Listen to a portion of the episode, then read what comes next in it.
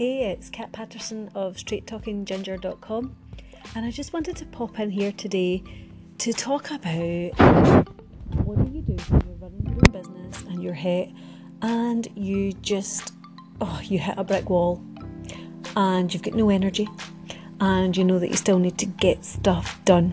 What do you do? So that's exactly what's happened to me in the last week. I've had some stuff that's been happening, you know, in life that you can't avoid, you know, things that you can't plan for. And, you know, when it's kicking off, there's nothing you can do but focus all of your energy on that. And your business, it doesn't necessarily take a back seat, but it isn't the main focus or the priority because you've got other things to be dealing with. But that can be really tough especially when you're a bit of a lone wolf or you're a solopreneur.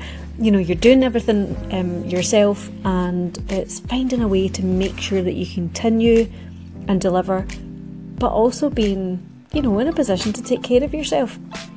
So, I thought that maybe it would only last for the week. Unfortunately, it's kind of carried into the earlier part of this week. I am human, um, after all, but even even somebody like me who loves to plan can tick off that to do list like anything, you know, and follow it through. This time, I am just having to lie down to the fact that my brain is not in the right headspace to do that. So, what am I going to do?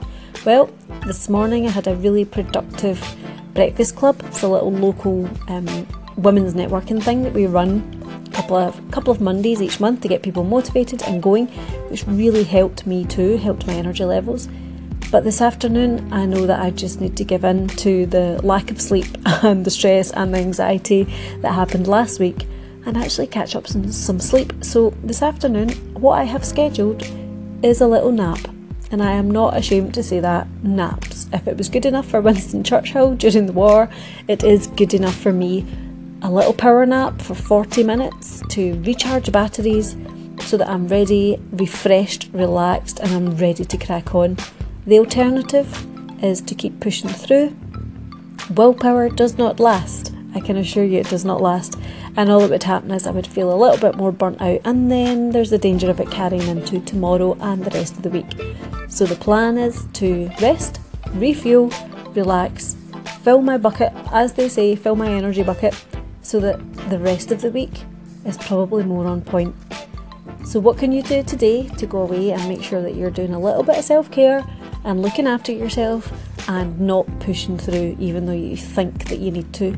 Sometimes it's better to take a break and give your brain the space and get your energy levels back up rather than push through. I'd love to know your thoughts, so make sure that you call in to the station and leave me a little message. Have a great day and have a great week.